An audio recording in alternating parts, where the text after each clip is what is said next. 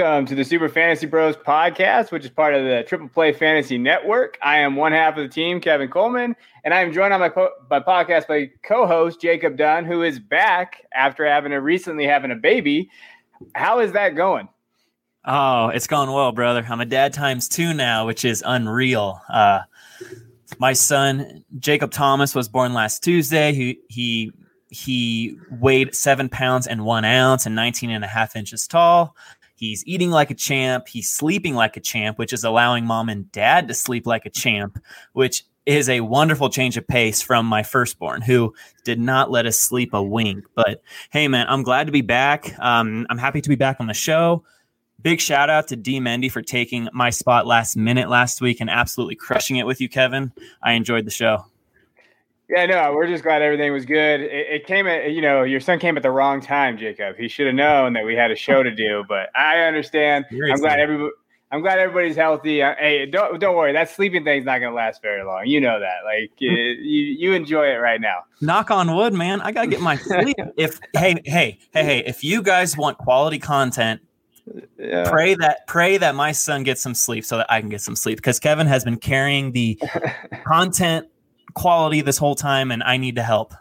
yeah, no, no, I, I, feel you there. Trust me, my kids don't sleep either. Uh, but hey, here we go. On today's show, uh, we, we had David Phil in last week. Luckily, we have the smarter Jacob here this this week. So we're covering our top five wide receivers heading into the 2021 season. Uh, we're going to be telling you which wide receivers we're not going to draft based on ADP and based on just kind of in general, like guys we're going to avoid in both redraft and dynasty formats. And we're going to be going over some of my favorite dynasty buys at the end of the show. So let's get it going. Now, before we get into the main kind of content that we want to go over, you know, we always try to start off with some news, uh, and th- there isn't a ton of news right now. It's dry out here, uh, and as you can tell by fantasy Twitter today. Uh, but if you want to know, like, what do you think, Jacob, about the Aaron Rodgers situation? It's it's July now. He just had a match, a golf match, where he's been kind of snide about it. Uh, what are we getting concerned now about these guys? Adams, all these different groups, the Packers. You know, Jordan Love. Could he be consistent? Like, where are you at with Aaron Rodgers right now? It gets a little bit concerning the more we go into the offseason, but my gut says that he's going to stay. I mean, he he has been in Green Bay for his entire 16 year career. Um, and I know there's a ton of rumors saying that, you know, he's going to get traded to the Broncos. But if he gets traded to the Broncos, then the Broncos will have to give up a litany of assets, like, you know, future yeah. first round draft picks, and most likely Jerry Jeudy maybe even Noah Fant or Sutton, which I mean, if Rodgers comes here, he's not going to have much of a team to work with. So I'm not sure that Rodgers would want a trade unless it's just for picks so that he can just land in Denver and just, you know, a la when Peyton Manning came here, he just got to inherit the whole team without giving anything up. That would yeah. be ideal if Rodgers was traded. But all in all, I think that Aaron Rodgers stays. Now, if he does miss all of training camp, I think that would be more telling, and I think that will force Green Bay's hand. But Aaron Rodgers is a very interesting dude. I can see him retiring before you know re-signing with re-signing with the Packers if he feels even a bit disrespected. Yeah, no, no, I think that's fair. I mean, when you look at his contract, really, like he has a 37 million uh, cap hit this year and a 38 million dead money. Trading, I just don't see trading in the right. Like they have an out in 2022, so like right. I don't think he's there after this year. I just don't see him leaving, so I'm not really that concerned. But like you said, training camp. What do we see? Is he coming? I think he's going to inevitably play because I don't think there's really anywhere else mm-hmm. he can play. But like you said, I really think he either plays or he retires. Right. like that's how crazy this is. Yeah. Um, but that, that's kind of where we have. But let's mm-hmm. get into our uh, top five wide receivers. So we are going to go into our redraft because Jacob's the man of redraft, and we're going to be talking about our top five for redraft, and then we'll be getting into some dynasty. So let's go to your redraft. All right, my man. Yeah. So Tyreek Hill, he leads my list of the wide receiver ones. Uh, you know, of all of my wideouts, I do have Davante Adams as my number one right now, but you know, with all of like this Aaron, Aaron Rodgers stuff, you know, I'm just for argument's sake, I'm going to leave him out. So I'm going to bump everyone up one, and that's Tyreek Hill. You know, Kevin, I have openly admitted to be a little bit of a heightist when it comes to my wide receivers. You know, I want them tall, I want them big. Uh, you know, I want my wide receiver ones to be those alpha dogs who are like six foot four or higher. But Tyreek Hill is on another level. He is yeah. a unicorn. You know, like over Hill's last three seasons, he's averaging 8.4 targets per game. 8.4. That type of consistency over a stretch of 43 games the past three seasons is way too consistent to ignore. Um, his floor and ceiling is unmatched among all wideouts in the league. Plus, the Chiefs have no legitimate wide receiver two besides their world class tight end Travis Kelce. But yeah. even even Kelce's dominant presence down the middle of the field helps stretch the sidelines for Hill. So if you are even a little slightly heightist like me, don't be don't be don't be deterred from taking Hill as one of your first wideouts, especially if if Aaron Rodgers doesn't return to Green Bay, making Adams the wide receiver one. Yeah, so I want there's a couple things I want to point out. I want to talk to you about it. Um, one is so let's go to Hill first. Like I, I do think it, when you look at his targets and his target share and everything he's done, I think consistently like you pair him with Mahomes, he is that. So like I understand that, and I, I when I wrote my article last year with it, like when you see what he's been able to put up, the amount of just targets that he's gotten, it's just been phenomenal. Like he when you look at most yards on deep passes for 20 yards downfield until last year was 754, so 41 targets. Like he's got most yards on deep passes. He's got all those things that you like to look for in a wide receiver one, especially Mahomes. I like that you brought up a good point. Like right now, I've been seeing a lot of Mecole Hardman. Have you been noticing that? And I've been seeing some ADP get bumped up. Please stay away from Mecole Hardman. Like, I, don't do it. I agree completely. He hasn't proved it yet, and Watkins has been there wide receiver two, and he's been injured, oft injured, but they needed Watkins to come back because Hardman just is not their wide receiver two. Kelce is their true wide receiver two, and then it's probably. Clyde Edwards Helaire is going to be their wide receiver three. You know, like yeah. they just cannot count on Mecole and Robinson and Pringle. Like all these guys are just guys. Yeah, yeah, I, and they're not worth the ADP. I mean, you might best ball I don't mind grabbing them, maybe, maybe, but no. In terms of trying to like figure out when the hell they're going to catch a ball, like that, that to me, I'm staying away from. Now, Davante Adams, uh, Davante Adams is a different one. So I've saw two different takes today. That's why I'm glad you brought it up. Some said that he's he's QB, he, he he's not QB dependent. Like you don't need Aaron; he can go in there with anybody and still be there.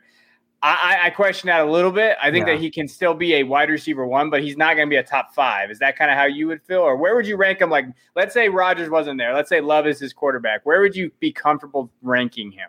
I just don't see a Davante Adams that quarterback proof like the next guy I'm going to talk about. You know, a DeAndre mm-hmm. Hopkins. Mm-hmm. Um, I don't see him being that proof. Like he needs that quarterback. Like Aaron Rodgers was force feeding Adams the ball on the goal line, much to the detriment of Aaron Jones. Uh, uh, you know, the, everyone who managed Aaron Jones was like, "Oh my gosh, yeah. this is maddening." But Adams was getting force fed, and I'm not sure that Jordan Love has that talent to force feed Adams. So yeah, I'm.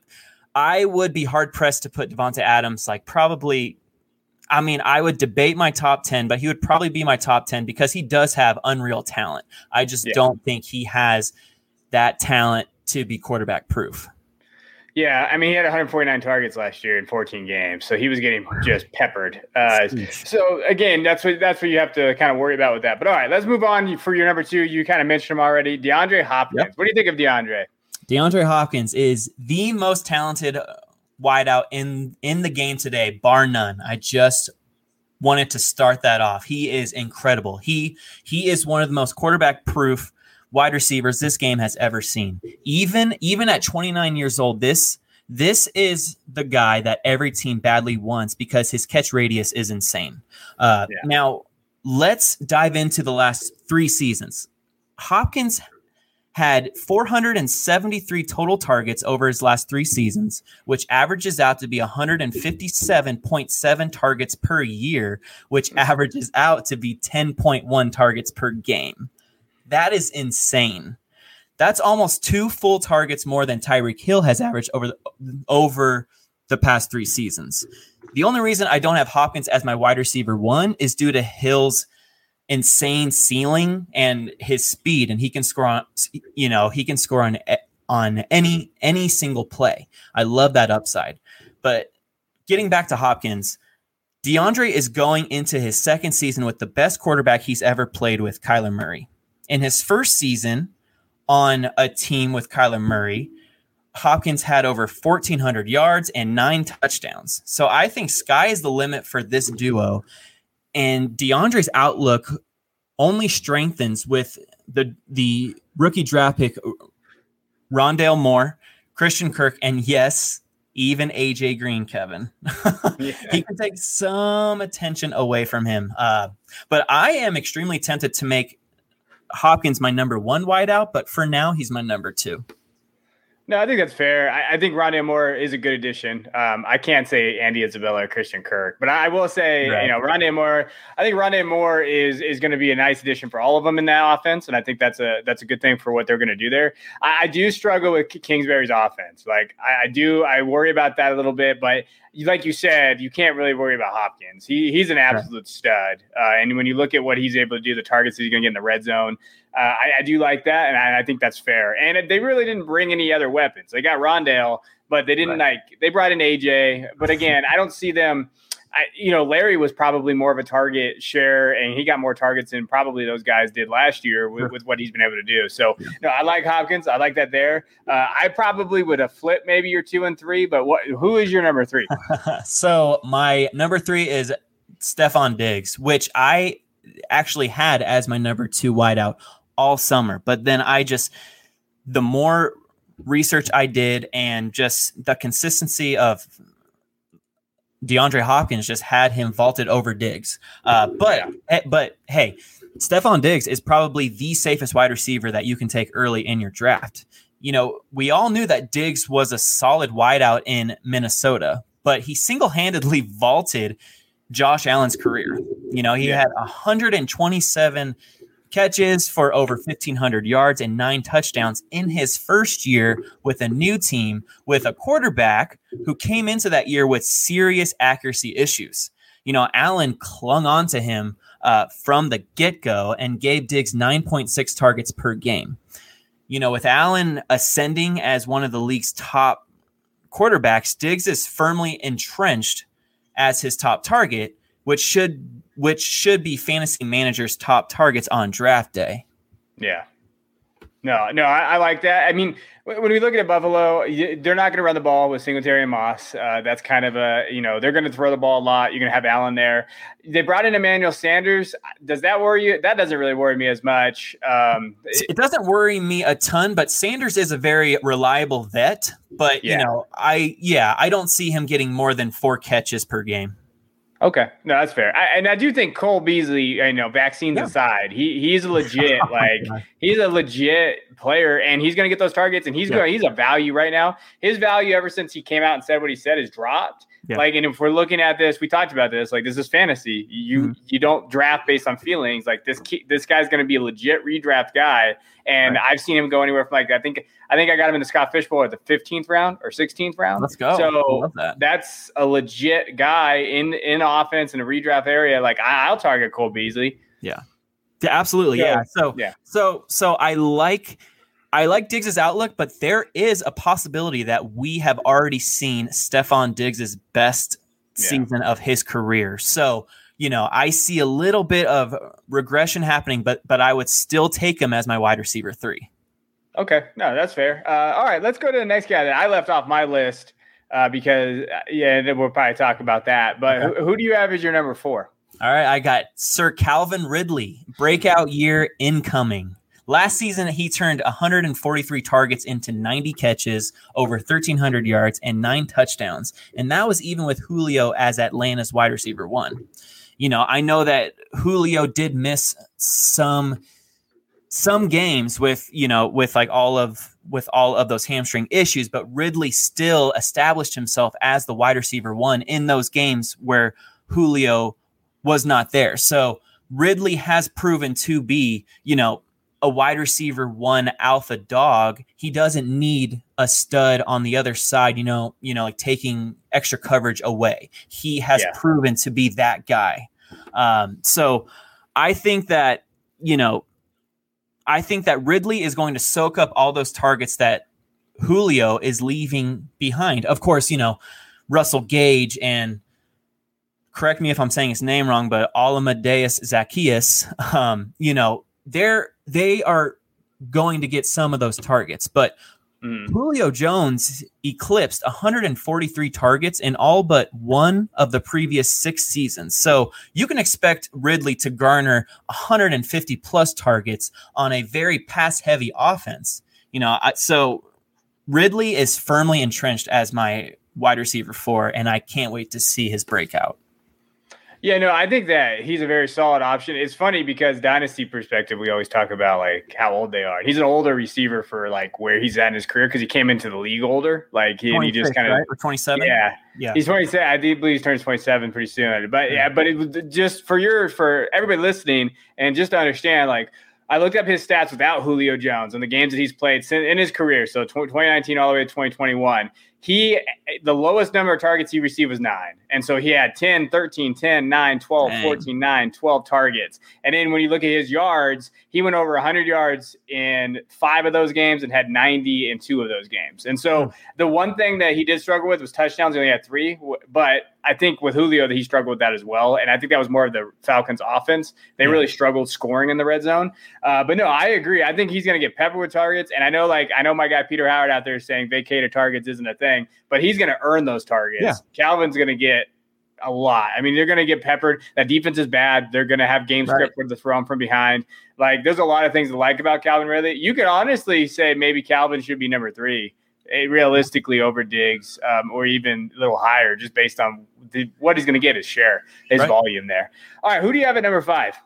All right, number five, I got DK Metcalf. So I was admittedly a little low on him after the season ended last year due to a disappointing second half. You know, in in in the first half, he was putting up an otherworldly 788 yards and eight touchdowns through eight games. And then the last eight games, it was just 515 yards and only two touchdowns. You know, and the talk of the town in Seattle is that Pete Carroll wants to run the ball more, which would lead to less cooking from Russ, right? Yeah. Look, Russ is going to cook no matter what the rumor in Seattle is. The Seahawks defense is decent, but they're not the Legion of Boom anymore. You know, they're going to give up points, and Russell is going to have to throw downfield.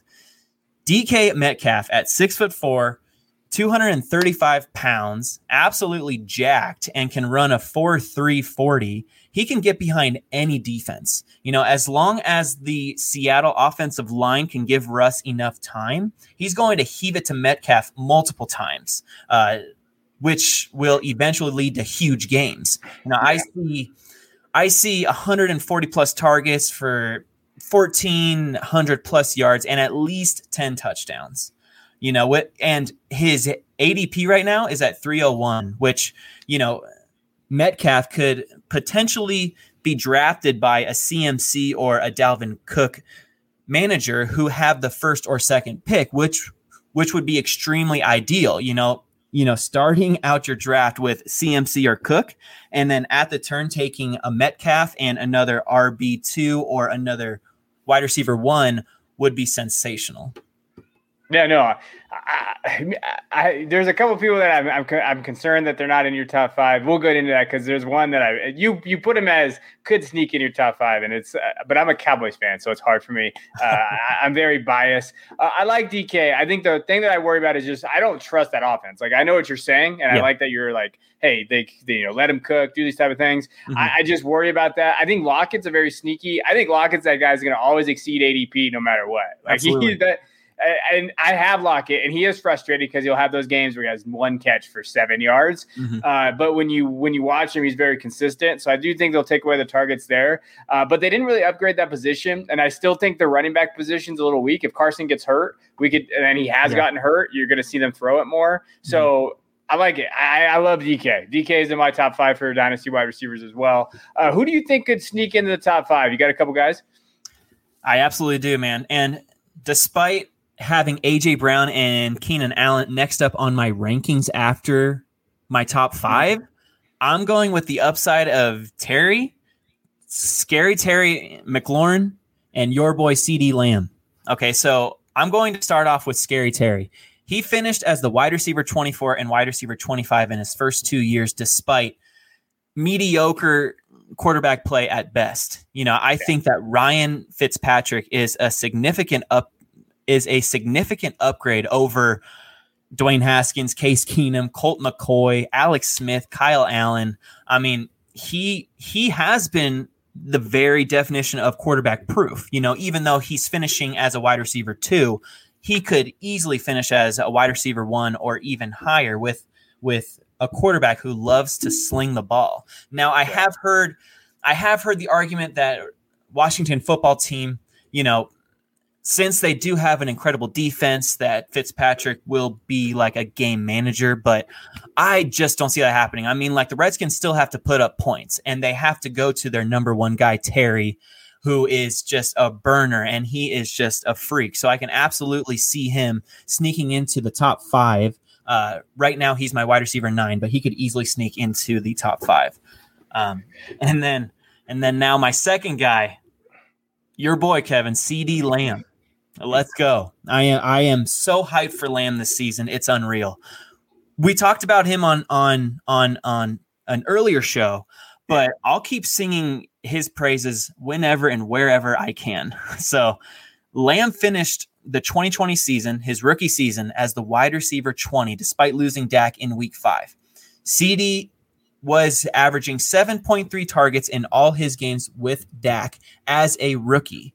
Lamb like all the other rookies, had to deal with that wonky COVID ridden offseason too. Yet he was still being peppered with targets often from Dak. So with Dak and Lamb having a full offseason together, I see both those guys putting up video game numbers together, especially with the Cowboys defense giving up 29.6 points per game. Uh, so I don't expect yeah. Dak to run a ton coming off that ankle injury, which will most likely mean a lot more screens for CeeDee. Yeah, yeah, no, I'm going to talk about CeeDee. So yeah, I think you're right. I think those points are good there. I like Scary Terry. I have him on my anyway, and I can seek in the top five for Dynasty. Like I, I realistically, as much as I like CeeDee and as much as I like the NFC East, what they have, Golladay, everybody there, we could be talking about um, Scary Terry being the wide receiver one in the NFC East before the end of the season. Like we realistically, he had poor quarterback play, had all those things going on with him, and then now he gets now Ryan Fitzpatrick isn't you know Tom Brady, but he's going to pepper him, and you're going to see right. those targets, you're going to have him there. So no, I, I, agree. I think those guys are good. So just to recap for everybody listening, we have Tyreek Hill, DeAndre Hopkins, Stefon Diggs, Calvin Ridley, Ridley DK Metcalf, Metcalf. God, I can't talk. And then we have mm-hmm. Terry McLaurin and then CeeDee Lamb. So those are your kind of your guys that can maybe sneak in there, and then those are your top five guys that that are there. Uh, now we're gonna go to my dynasty, and we're gonna be looking at dynasty. And as always, I always like to say, like when I go to dynasty, it's it's it's based on value. I'm all about value. Right. Uh, getting you know, so everybody don't don't be yelling at me on, on social media or come finding me at the podcast. Like there there's consistency issues that I have sometimes with guys, and there's also like I'm not an ageist, but I am like in a way. so I just want to point that out. So let's go to dynasty. All right, so I'll go first, and then I'll have, probably have Jacob lead me through. But my number one dynasty wide receiver, and it, it's someone who I absolutely love. Um, I've been on him this whole time, and that's AJ Brown, and he was my dynasty wide receiver one in January. So everybody should know that he's been up there for me. I've, I'm on record. You can find me. You can take the receipts down. You know, right, right now he's going. His ADP is 18.50 and wide receiver two right now, like behind Justin Jefferson.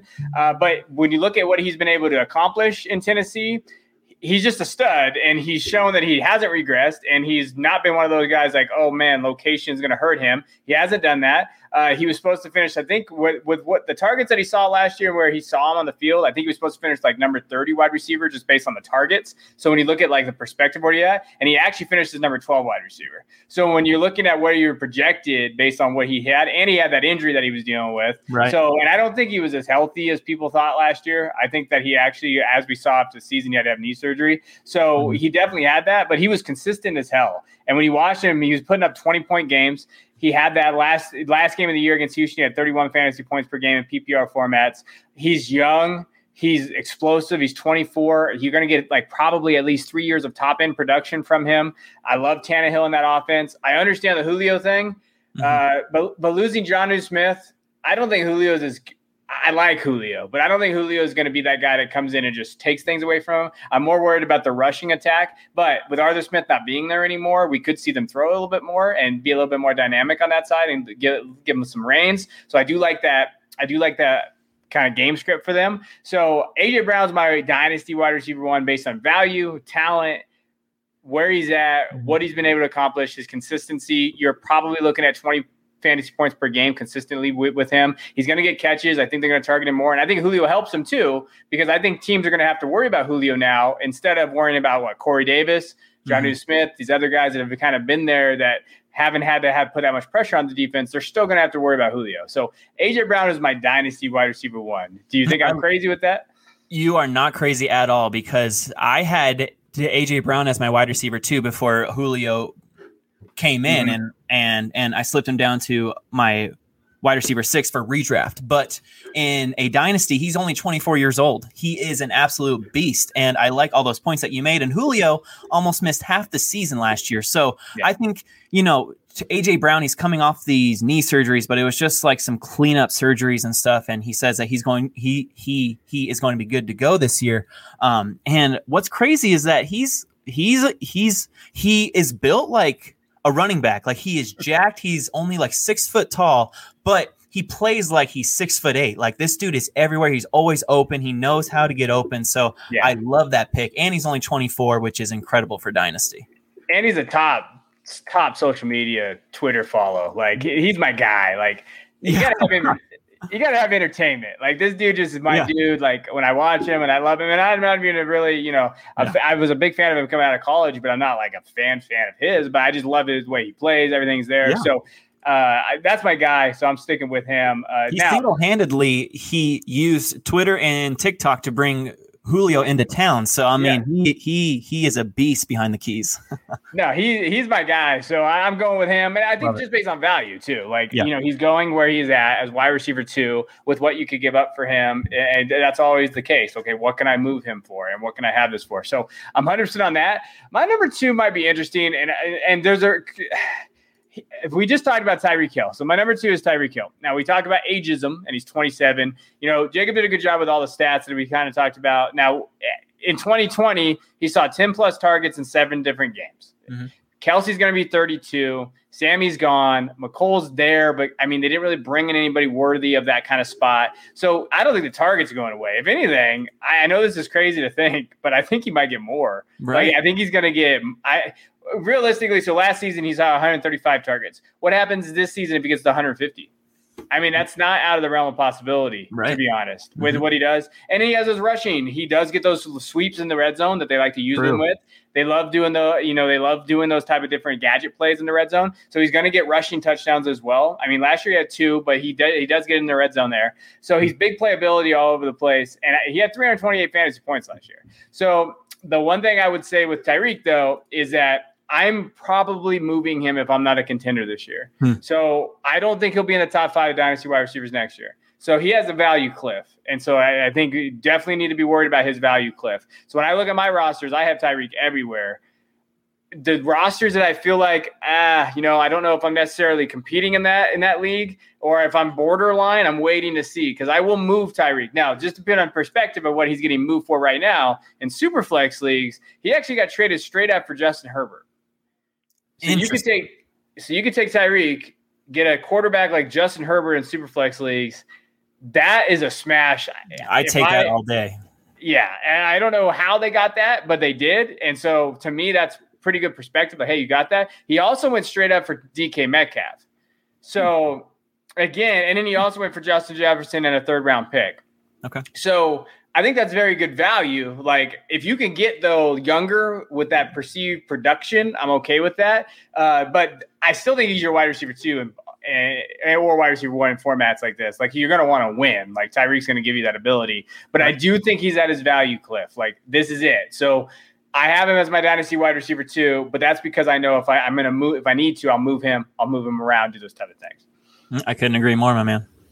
So I just talked about him. So Tyreek is my number two, and then DK Metcalf is my number three uh, in dynasty formats. And you know, Jacob definitely mentioned him and went over it. The thing that I did want to mention though is that he finished as wide receiver two or better in 50% of his games last year, mm-hmm. which ranked about 13th among wide receivers. So he's consistent, and he was much better in year two than he was in year one. So mm-hmm. one thing you saw from his year one to his year two was consistency improved. He finished as wide receiver seven and a half PPR and then he also is tied to Russell Wilson. So there's a lot of things going for him. He's young, he's efficient. He's only 23, which is crazy to think about. Right. He looks like a I'm not me. Like, let's just be honest. He looks like, like a guy, linebacker. Like, oh my gosh, he's insanely jacked. He's insane. He did strike out in the celebrity softball game last night, so I thought about maybe moving him down my tiers. Oh. I, I, I, will hold that against him, but that is a little embarrassing. DK, come on, struck out in a softball game. But no, I, you know when you're looking at what he was able to do, I mean, he's a big play threat. He's going to get targets. He had a 29, 129 last year. Uh, you know, points per game were there. Like again, value. So for me, that value is there. If you can add something to him, so if you can get Tyreek, trade him for DK plus I like that. I like what you can do. Uh, I did this last year in a dynasty league. I was not contending at the end, so I I was borderline. I got knocked out of the playoffs the last week. I traded Davante Adams for DK and a second round pick. Okay. Okay. I'll, yeah. So, you know, value, right? It's all about value. I, I, those trades are interesting. Like, I don't know who I'd rather have in a dynasty league, to be honest. Davante Adams or DK. DK's younger. Davante, you know, right. Right, right, right. Especially now uh, with Aaron Rodgers, yeah. you could not pull off that deal right now. That would be impossible. So you moved him at the right time to get DK. Yeah, and that's kind of like what dynasty is, right? Moving him at the right time right. and getting lucky at the right time. Sometimes right. getting out of those things. Mm-hmm. Uh, and then, I mean, in that same league, I traded DeVante Parker for Aiyuk, and uh, that was like three weeks before the season. So Great you know, call it was over. So those are the type of things you got to try to do, try to move around and do some things there. Uh, Now, my number four is Justin Jefferson, and that might be a little lower than some. He's getting drafted actually right now as wide receiver one. Uh, I don't have him wow. as wide receiver one yet. So he's getting drafted at 17, eh, basically in the middle of the second as wide receiver one. I've seen him go as early as the 112 in dynasty drafts and startups. Hmm. Um, and that's man, I, I, I just don't know. So when you look at Justin Jefferson, what he did last year, we know just how difficult he did. He finished with 400 yards, 125 targets, and that's kind of ridiculous.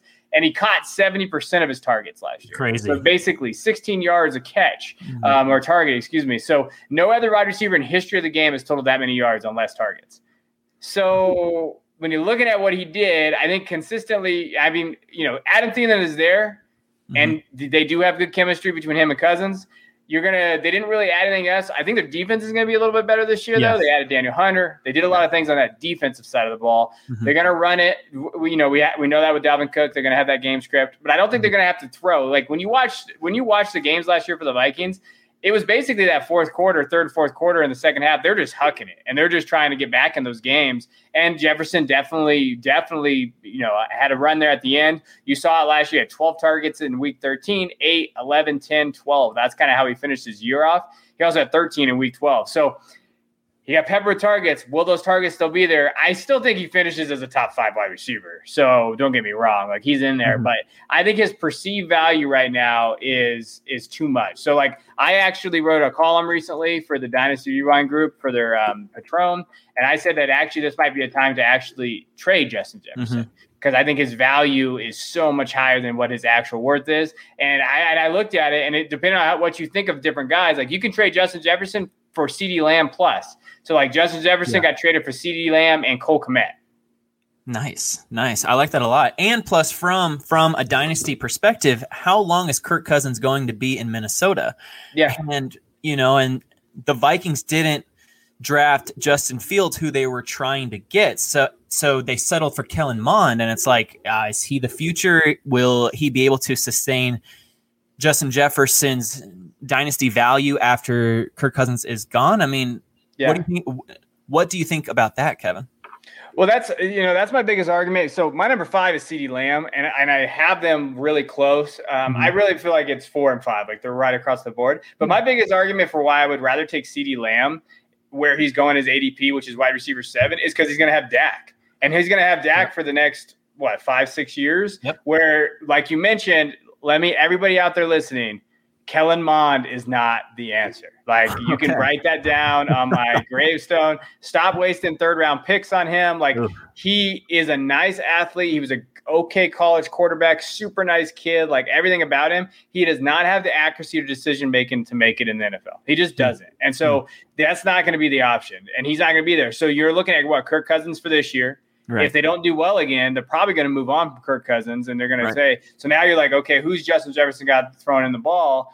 Okay, well now, hey, look at CeeDee, who's going to have Dak, and I think Amari Cooper's going after next year. Right. So that's kind of my perspective from a dynasty perspective. If you can have Jefferson Jefferson and trade him for CeeDee, I think that would be a great move. Plus adding something. Um, but like you mentioned with CeeDee, like everything about him is just there. I think they move him in the slot a little bit more, which he mm-hmm. excelled at. Yeah. And then last year with Dak in the five game sample size, which I know all my analytic guys will be mad at me because it's too small of a sample. He was still wide receiver 12 with Dak. So if he would have finished that season out, and that's with what he was dealing with, the new season, COVID, all that kind of stuff. I don't see how there's any way CeeDee doesn't finish as a top 10 wide receiver. I just don't see it. As long as he stays healthy. I, I don't see as as either one of those guys do. He's my most wanted asset in dynasty leagues right now, CeeDee Lamb. I could not agree more. And you are convincing me by the second. I drafted Justin Jefferson in a startup dynasty league and I've been trying to get Lamb to pair with Jefferson, but it feels like I need to give up Jefferson to get Lamb. But I think I would rather have Lamb. Yeah, yeah. I mean, you can't go wrong with either, but just if you dynasty outlook, looking at it, like you're still going to get pretty good production. I mean, Jefferson might finish ahead of CeeDee this year. Like maybe there's the we're going to see because Cooper, Cooper being right. there and Gallup and those different groups. So maybe, but I still think CeeDee is the wide receiver one in Dallas this year. So yeah. you're still, let's say you do trade him for CeeDee you could still get something back. Plus, CeeDee get that production that you would like to see, maybe a top ten production. You can still win your league with that. Plus, you get another asset. Love so that's it. that's kind of how I am. I don't like I don't fall in love with my assets on my team. Like you got to be very careful. Like I like guys, like I love Swift, but if someone offered me something for Swift, and I'm like, yeah, I'll take that. Like there's no like I'm not yeah. going to take something to try to better my team. Uh, I'll be quick on this. There's a couple guys that I think could sneak into the top five for dynasty conversations. I, I, put Calvin Ridley down just based on what you were saying. He can see the targets. He's going to vault up, so his value yeah. is going to increase. I, I, really believe that Calvin Ridley could sneak into that top five. And then Scary Terry for me. Um, I think that he could put up those numbers that you like to see. He's still a younger asset. He could still have three years of legit talent on that team. He's going right now as wide receiver 16. So that's hmm. incredible value in dynasty startups. Wow yeah, and basically he's going to round four and a half, five in that range. So four five range. Uh, in a startup I did, I got CeeDee and Terry, so I got them Ooh, both. Love it. Um, so love the third, upside. fourth, yeah. So the third, fourth, I grabbed them both to pair with Swift and Herbert. So those, that's how I kind of grabbed it and said, hey, I'm gonna go young, build up. So I think Terry McLaurin could, by the end of this thing, be a asset that we like to see from the dynasty perspective. Uh, but no, just for everybody listening, my my top five are Brown, Hill, Metcalf, Jefferson, and Lamb. And those are my two outside guys. Love it. So what we're going to do now is go to some wide receivers that we're kind of staying away from. I love that he has one of these guys in my uh, on here. So Jacob, give me why don't you give me one, then I'll do mine, and we'll kind of go back and forth. So give me one wide receiver you're staying away from. Okay, so one wide receiver I'm staying away from in redraft. We just talked about him. Justin Jefferson. He's going at the 212, which is too rich for my blood. And I'm not going to keep beating the dead horse because you've done a great job yeah. in in why he shouldn't be trusted as the wide receiver one in Dynasty. You know, I've talked about Jefferson at length on a previous episode. Uh, you know, I can't get behind that that high 212 draft pick where he's my wide receiver one. You know, the Minnesota defense, like you said, is getting healthier with Hunter, with Anthony Barr coming back. So I don't believe that Cousins will have to huck the ball at an insane pace like he did last season. I still think that Jefferson will be great. Like you said, he he should finish within the top five at least because he's going to get peppered with targets. He is he is an insane talent. But I have a difficult time trusting him as my wide receiver one.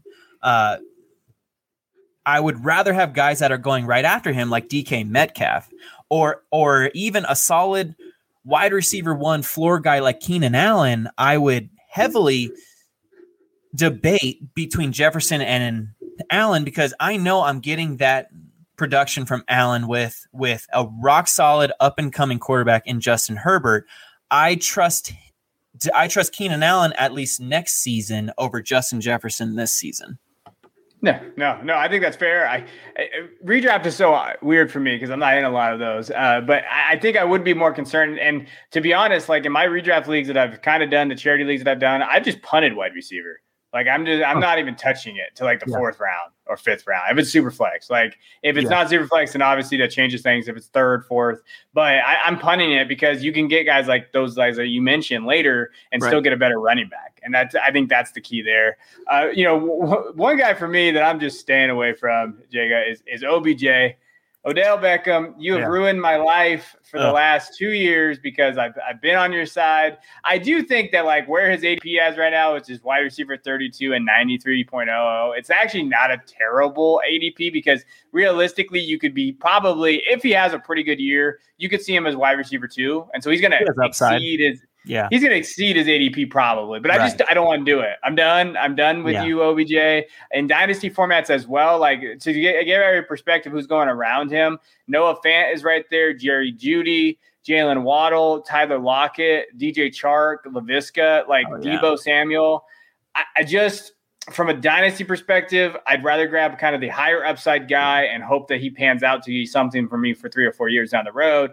I'm just not taking a shot at OBJ. I can see OBJ being like AJ Green was, AJ Green was last year. Remember how everybody was drafting AJ Green and then he just boom, his value's done. You can't even get rid of AJ Green. Right. Right, right, right. Yeah, you won't hear any arguments from me. I will never draft OBJ again. I'm not. I am not drinking that Kool Aid. I'm never falling for it again. See you later, OBJ. yeah, it, it's just not worth it. I just don't think no. it's in Stef- Stefanski's offense where he's going to run the ball, have the run script. They have Chubb, Hunt there. They have right. Landry there. They don't have enough targets. They just don't have enough targets. And exactly. so I just and he can't stay healthy, and he's an idiot. All right, let's move on. Uh, who is your second wide receiver you're staying away from? Okay, so the second wideout in redrafts I'm staying away from is Ja'Marr Chase. I can pretty much guarantee you I won't have Chase on any of my redraft rosters this fall.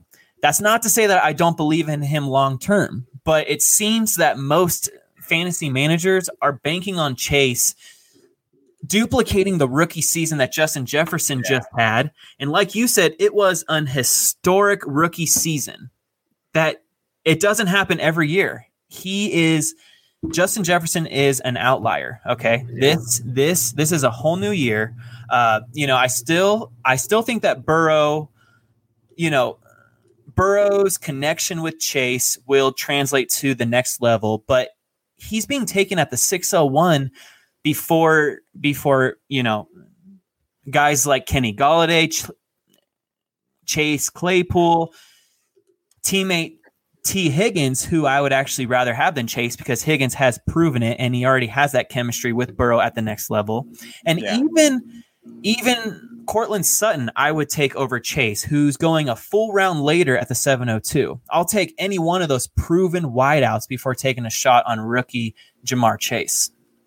Do you think Sutton's injury though worries? Does that worry you at all? you think he's good? He's ready to roll, like over Chase? Because Chase, I I feel like Chase has the better quarterback, right? I, I don't want to shit on your Broncos, but I feel like the, Chase got the better quarterback option to where I think I would risk it more with Chase, if that makes sense.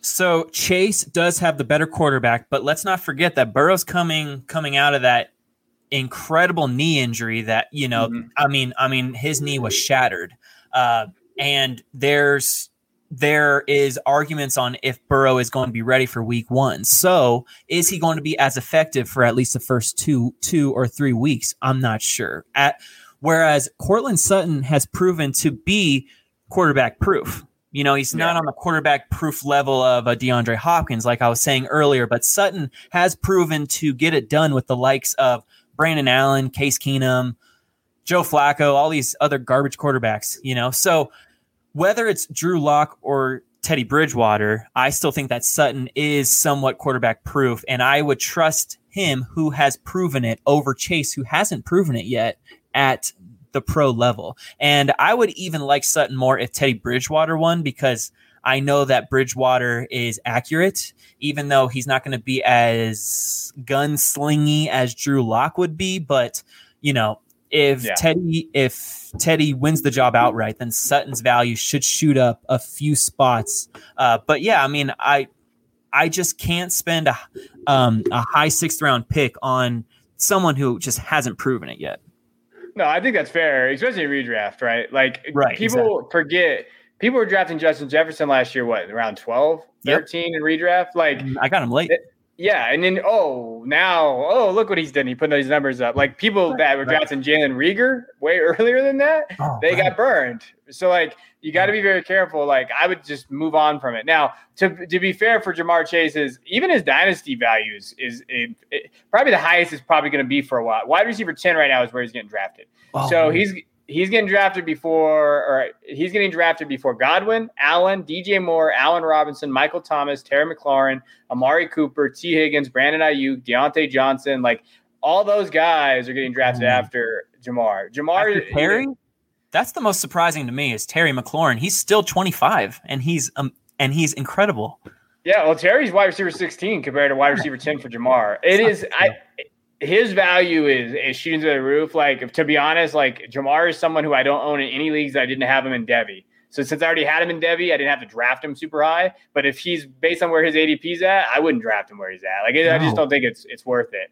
No. Uh, my my dynasty guy I'm staying away from, and I wanted to be a little bit of a different, like not one of these top guys, is is Curtis Samuel. So I'm, I'm staying away from Curtis mm. Samuel. When you look at where he's going, he's he's going as wide receiver 42. I think people are, are building Curtis Samuel up a little bit too much. I think that they're gonna he's you know they're gonna be targeting Dyami Brown from North Carolina is legit wide receiver. Yeah. You have Scary Terry that we talked about. McKissic, McKissic is there, and you, mm-hmm. then you have Antonio Gibson, Logan Thomas. Like you're gonna have legit guys there that are gonna be getting targets away from him where Curtis Samuel is getting drafted, wide receiver 42, not a terrible, but other wide receivers around that, like Terrace Marshall, maybe you might want to take that. Robbie Anderson's going right there. Ooh. Michael Gallup, Tyler Boyd is going there. I'd rather mm. probably have Tyler Boyd, to mm. be honest, uh, in, in that area. But just in general, in all of those like scenarios, especially like who else kind of James Robinson running back. You have kind of quarterbacks going around there, Ronald Jones. Like, I don't mind Curtis Samuel, but I don't see Curtis Samuel being like a legit fantasy, like wide receiver three option. I get worried about that, especially with all the other targets that are there. Are you a Curtis Samuel guy or no? For me, Kevin, I like the fact that he's going to be used as a running back sometimes. I really like that he's somewhat like he is guaranteed to be manufactured some touches. So that gives him a solid floor and he also has some explosive upside, you know, and mm-hmm. he's only 24.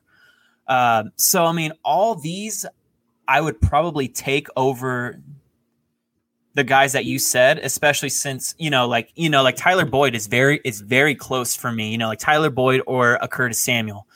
But with Ja'Marr Chase there and T. Higgins there, Tyler Boyd is now the third option, maybe even the yeah. fourth option behind Joe Mixon. Um, so you know that. So it's very debatable. Uh, but do you like the floor that Samuel possesses with his old coach Ron Rivera as maybe like a gadget guy who runs the ball, or does that not really appeal to you? I mean, it kind of does. I mean, the the problem I have though is like are they really going to use Samuel in those roles, or would they use Gibson more? Like, are they going to mm-hmm. give more volume to Gibson? Are they going to run the ball more? McKissic's there, you know, with his targets there. I like that he's in there, but again, they used they used Samuel in that role because I don't think they had the weapons that they really needed in, mm-hmm. in there. I mean, they still had CMC and those other guys there, but I still think that I just worry about. And again, I'm not as I'm not really a very high on Fitzpatrick. So I'm not like this guy okay. that thinks Fitzpatrick's going to go in there and win a Super Bowl for the Redskins because of what he is. He's played on what 27 different teams. Like there's yeah, a reason why he, there's a reason why he's played in those teams. And like yeah, he's going to hit the targets, but we also can see them. I, I can see them with that defense being so good, running the ball a lot, getting yeah. Terry the targets that he needs. I think right. Samuel just might not be able to get the targets. Yeah, he'll have some games, yeah. but realistically, I just don't see it. Give me Tyler Boyd and those other guys because I'm a Tyler Boyd guy in a high, a better offense, worse defense situation.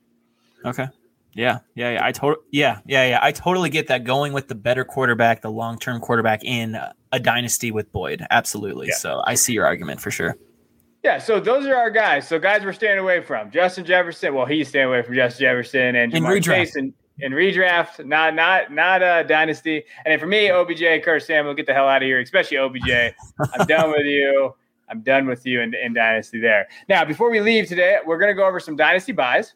And I wanted to add this as we go because as we're getting close to the season, we'll have more to talk about. But right now is a pretty lull period in a lot of leagues. But I think this is a time to kind of get some people. And so I'm going to be throwing out some trades. Uh, DLF Trade Analyzer has these for uh, thousands of leagues that they run for MFL. And so this is a good idea if you're in a dynasty league of some trades going on for some guys that I think you can get for kind of cheap. So I'm going to run through some of them and I'll have Jacob tell me what he thinks about the deal. So my first guy that I think is pretty attainable right now is Parris Campbell. Now, I did I did send out a, a tweet recently. If you follow me, that I said Parris Campbell is going to be on a dynasty buy for every single. I was going to bring that up, show. Kevin. Yeah, I know. I've done it, and and so I, I'm I'm making fun of myself here, but this is the last year I have Parris Campbell. Like this is it for me. Like this is it. If he if he doesn't do it, I'm done with him.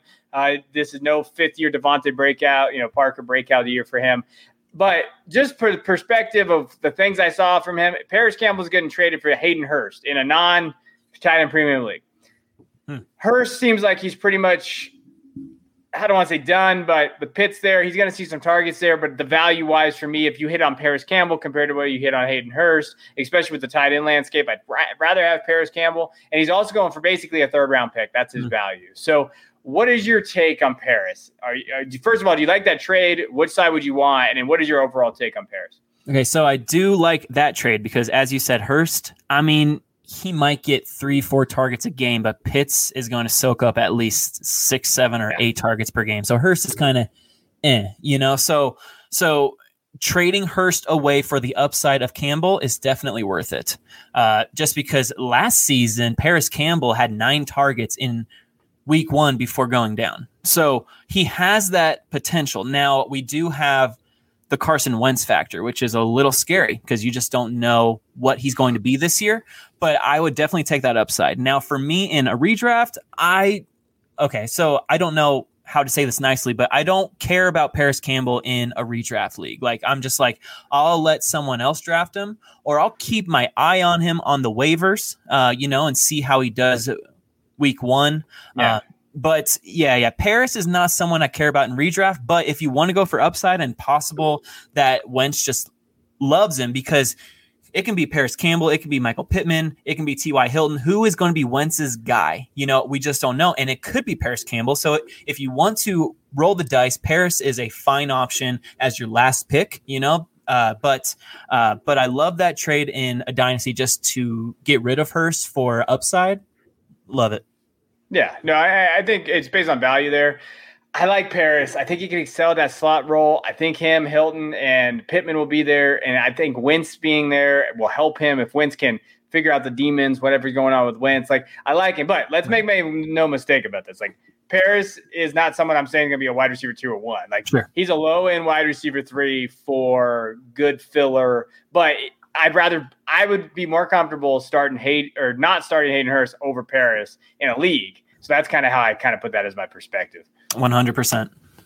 All right, my next guy is a guy I'm all in on. This dude is just God. He just needs to stay healthy, kind of like everybody on this list. But Mike Williams from the Chargers, he, you know what? Just to talk about Mike Williams, but first, hey, there's no one really outside the top 40 that's already put up wide receiver one numbers, but Mike Williams. He's already had a thousand yard season, 10 mm-hmm. touchdowns in a season he can do it all except for stay healthy.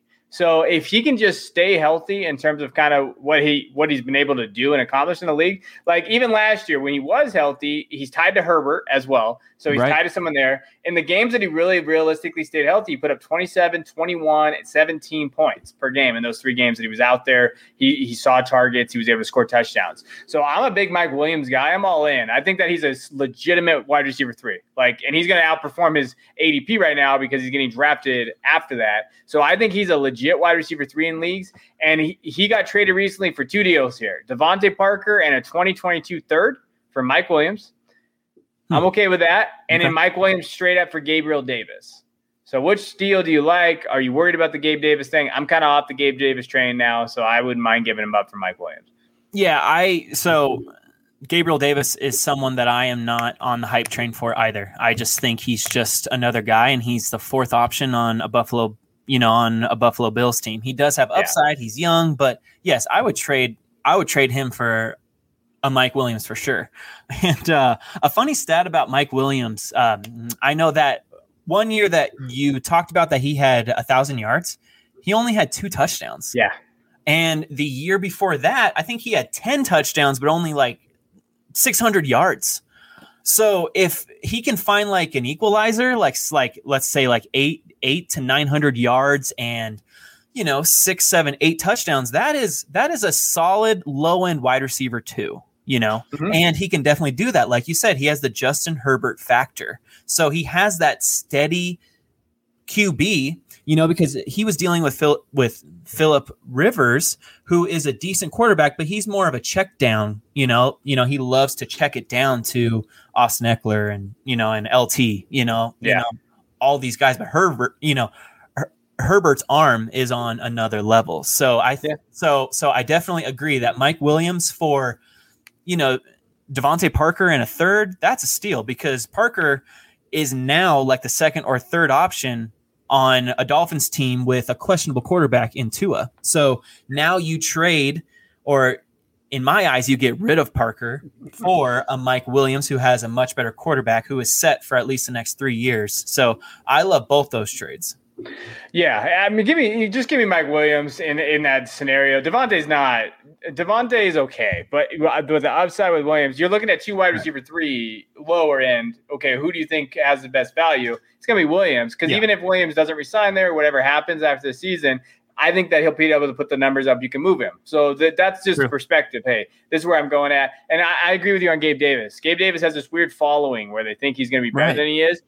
Emmanuel Sanders is there now. We just mentioned him. Yep. Cole Beasley is there. Like, he's mm-hmm. wide receiver four on that team. Like, mm-hmm. let's not make this twisted. Like he is. I think Mike Williams is a good dynasty buy if you're contending. If you're not, eh. But if you're contending, go get him, and then you can use that asset in, in, in different ways. Uh, I'll, I'll, be quick on this one. And you know, Zack Moss is not someone I like that much. I like Devin Singletary. Same. But Zack, but Zack Moss is very cheap. So when I was looking at what he was going for, like he got traded straight up for Giovani Bernard. I don't wow. mind that deal because of rushing touchdowns. Like maybe right. Moss will score those. I know some people think that Tom Brady's going to turn Bernard into his PPR guy. I'm really not that on there. Mm. Sorry to my other co-host Jeff Bell. He thinks he is, but he's crazy. Uh, and then Zack Moss. Now this is the interesting one. I want to get your opinion on Zack Moss straight up for Melvin Gordon. Who would you rather have in Dynasty? That's such a good question, but I would still rather have Moss because he's 23 years old versus Melvin Gordon is like 48 years old. So um, uh, I think that Gordon, this is his last year of relevancy.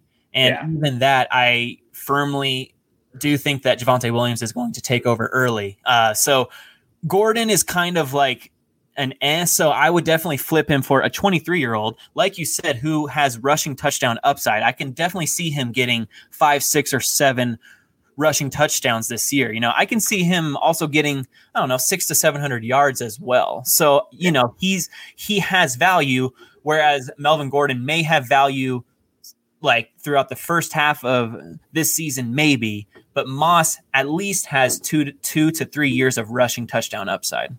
Yeah, no, no, I agree. No, I think that's there. I, I just think I, I, don't like either Singletary or Moss. But what I will right. say is like if you're gonna take a shot on one of those guys, I think Moss has the touchdown upside. Singletary would have the PPR upside, but they don't throw the ball to him. So exactly. Allen pushes the ball downfield. Singletary is open all the time. I remember. I, I don't know. Yeah. I think I've, I don't know if I've ever told this story on the podcast, but last year I needed a half a point from Singletary in the whole second half of a game. No way. To win a game. And he didn't get it because no. they didn't throw him the ball. No I needed way. a half a point. I needed 0.5 in a PPR, full PPR. I needed one catch. He could have minus two yards. All I needed was one catch.